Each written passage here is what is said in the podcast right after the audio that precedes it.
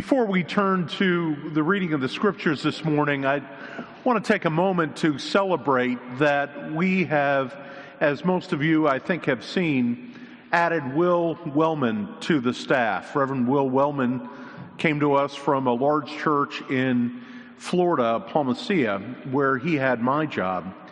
So it's nice that the church has finally found somebody who can teach adults something about Bible and theology will be with us for about 20 hours a week, and like Claire Barry this summer, uh, is on just a contract, but I hope you'll get to know him, and in two specific ways. He'll be starting a class on Thursday mornings called Faith Seeking Understanding, and it'll be uh, a dive into theology, uh, looking through a book uh, by Dan Migliore, who was one of our theology professors at Princeton. It's accessible, it's written for lay people, it's very like those of you who remember Shirley Guthrie's Christian doctrine, just a little bit different. So I hope you'll avail yourself of that.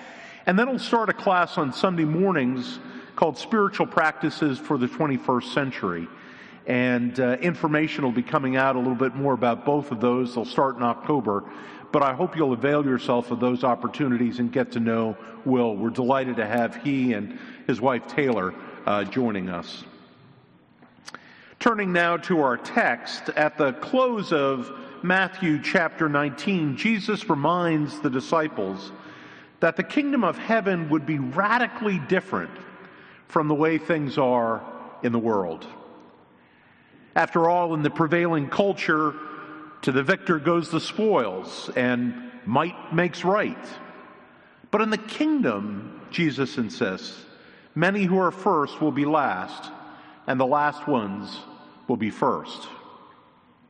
To reinforce this claim that the kingdom turns the world's values upside down, Matthew adds Jesus' unsettling parable about the laborers in the vineyard. The text reminds us that grumbling is not just confined to Old Testament peoples. Let us hear the word of God.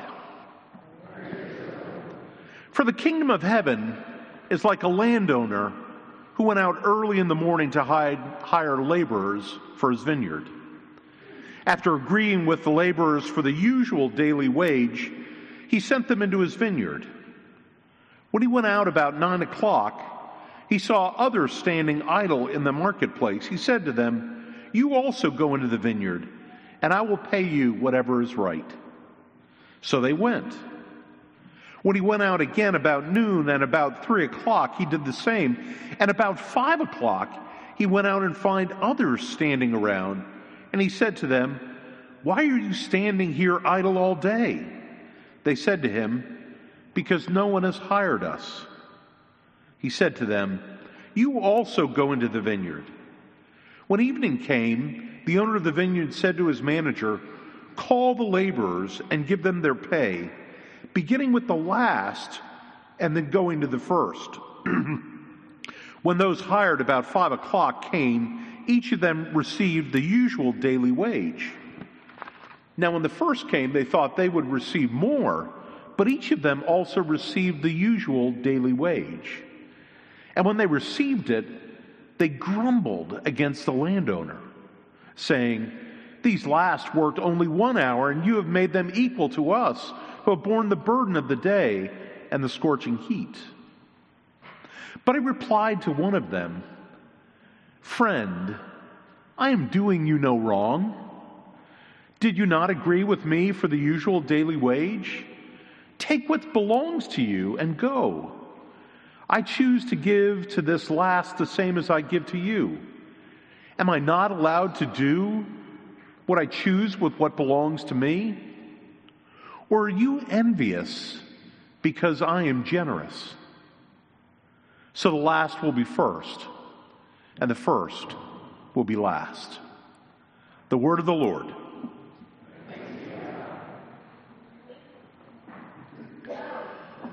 The owner of the vineyard asks, Are you envious because I'm generous? The answer is yes. You bet we are. Earlier this week, I was in San Diego for the Outreach Foundation's board meeting.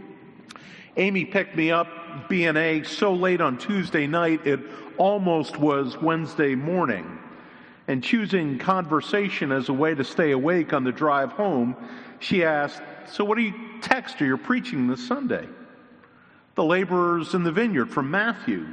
I hate that text, my business wife said to me. It seems so unfair. Well, she's not alone. The parable rubs the wrong way.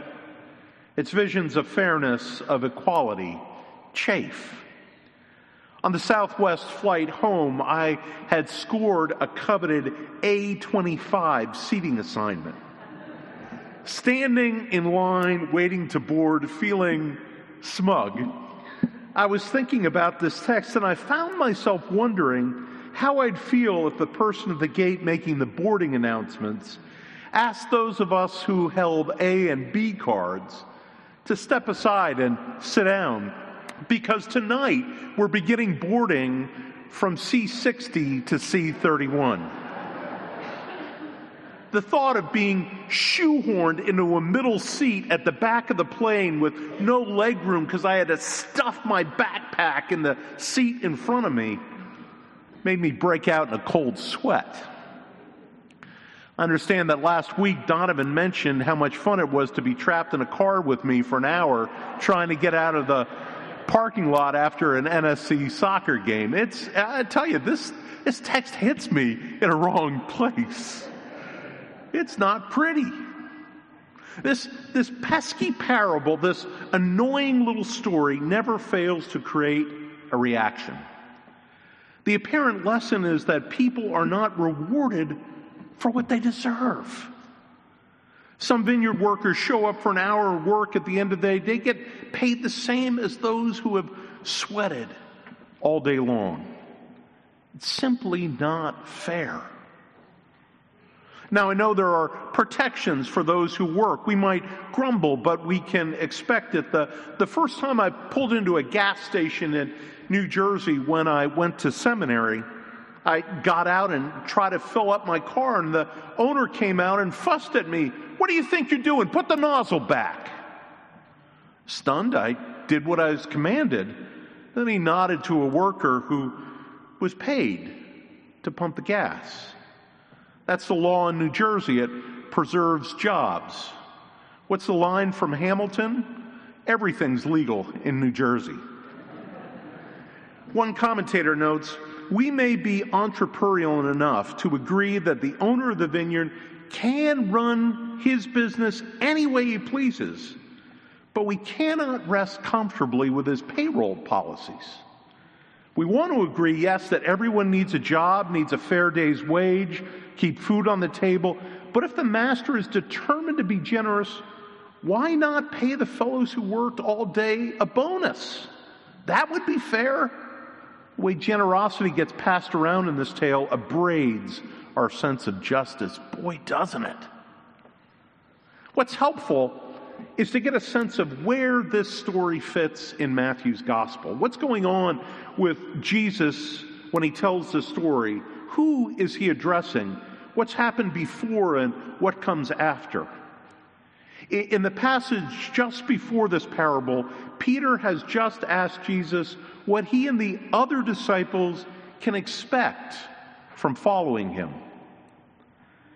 We've given up everything to follow you, Peter says. What will be given to them in return? Then Jesus tells the parable of the vineyard. And what immediately follows, it is the disciples, James and John's mother, confronting Jesus and making a special plea for her boys. She asked Jesus to give them the, the best seats in the kingdom, one on his left and one on his right. Politely, but firmly, Jesus lets her know that she doesn't know what she's talking about because, as Barbara Brown Taylor puts it, his throne will not be made out of gold and jewels, but out of wood and nails in the shape of a cross. It, it, it helps to know where this parable fits in Matthew's telling of Jesus' story. That before and after Jesus tells it, he, it's his own disciples who are jockeying for position, wanting the best seats in the kingdom, wanting to get the A boarding pass. Might it be that Jesus tells this as a rebuke to the disciples? Don't think that because you've been close to me thus far, you're now the favored ones for all time. Jesus said there, there are other ones coming to follow me as well. New Testament scholar N.T. Wright notes God's grace, in short, is not the sort of thing that you can bargain with or try to store up. It, it isn't the sort of thing that one person can have a lot of and someone else only a little. The point of the story is that what people get from having served God in God's kingdom is not actually a wage at all. It's not strictly a reward done for work. God doesn't make contracts with us as if we could bargain or negotiate for a better deal. God makes covenants in which God promises us everything and asks of us everything in return. When God keeps promises, God is not rewarding us for effort, but doing what comes naturally. This is what God's character looks like. It's God's overflowing, generous nature. One of the surprises I've encountered since graduating from seminary entering ministry is how some of the names of the parables have changed over the years. Have you noticed that? Most of us growing grew up calling that that other surprising, disturbing parable from Luke 15 the parable of the prodigal son. Then it became fashionable to call it the parable of the two lost sons or the parable of the dysfunctional family. Since the older son who stayed home and worked harder than the hired hands is as lost in his anger and jealousy as is the brother who hightailed it to the far country and squandered his life in riotous living. But now it's often listed as the parable of the prodigal father or the loving father, to, focus our attention on the lavish love the father shows both sons. Similarly, uh, I've seen a number of modern commentators who have shifted the name of this parable from the laborers in the vineyard to the parable of the generous employer. The shift invites us to focus not so much on those who are hired to work in the vineyard at the crack of dawn or at nine or noon, or even those brought in later in the afternoon at three or five. Rather, our attention is fixed on the vineyard owner and his desire, almost obsession, to find workers and employ them. The vineyard owner who represents God is so filled with compassion for those left out that even late in the day, they get invited to the workplace. And so we hear the owner of the vineyard say, Am I not allowed to do what I choose with what belongs to me? Or are you envious because I'm generous? Marvelous British poet William Blake knows this tender, compassionate, grace filled God, this incarnate one who took flesh to enter the depths of human suffering and pain. The front of the bulletin, I've included some verses from his beautiful poem on another's sorrow. Can I see another's woe and not be in sorrow too? Can I seek another's grief and not seek for kind relief. He doth give his joy to all. He becomes an infant small. He becomes a man of woe. He doth feel sorrow too. Think not thou canst sigh a sigh, and thy Maker is not by. Think not thou canst weep a tear, and thy Maker is not near. Oh, he gives to us his joy that our grief he may destroy till our grief is fled and gone. He doth sit by us and moan.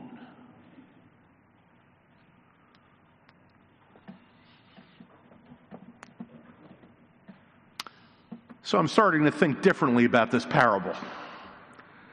Maybe the vineyard owner is on to something. For one thing, he did not rest until everybody was working. If it weren't for him, none of them would have gotten a job.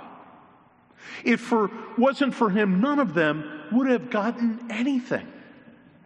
For another thing, he made it clear that he wanted every single one of his workers. They weren't there, they were there because he invited them. They were there because they were equally valuable to him.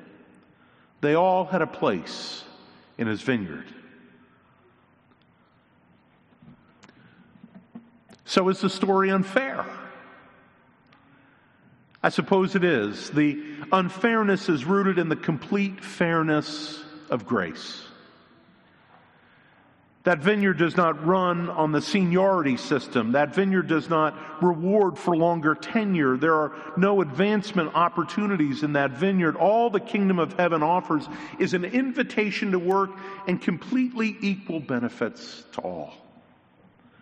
That's so fair that it doesn't seem fair. It's like our story in Exodus. Everyone got the same manna and quail. Did you catch that? Now, some turn it into manicotti, others turn it into banana bread. I mean, there's a lot you can do with manna. I love that joke. Isn't that great? They couldn't hoard it, they had to collect it each day. And they learned, in spite of their grumbling, to lean into the grace of God that was for all. My friend Bill Carter tells a marvelous story from his childhood to illustrate the point. Just picture it, he writes. Grandma pulls a hot apple pie out of the oven. Three kids circle around. Wait, she says, you all can have a big piece. Let it cool off a bit. When it cools, she issues her plan. The oldest child will take a knife and cut the pie into pieces. The youngest will select the first piece, then the middle kid, and finally the biggest. That's not fair, says the oldest. I was here first. But grandma's rule sticks. Do you know what happens? Of course you do. The oldest kid gets out a laser guided measuring stick just to be sure little sister didn't get one extra crumb than he did. Those pie slices are exactly the same size. And that's what seems so unfair. And yet it's completely fair. In fact, it's so fair that if it weren't for grandma, there wouldn't be an apple pie at all. Which is to say, everyone gets more than they deserve. And that's the good news. Jesus gives us a parable about giving up all comparisons. The vineyard is a place where we can say, this person has been here longer, that person has been working harder. There's no need to compare, contrast, or compete because it will never get any of us in a better position in God's eyes. No, no. We're all here and wanted and needed. So let's leave it at that and live in love and fairness as if everybody here belongs so that we can live out the God sized dreams of the kingdom. Thanks be to God. Amen.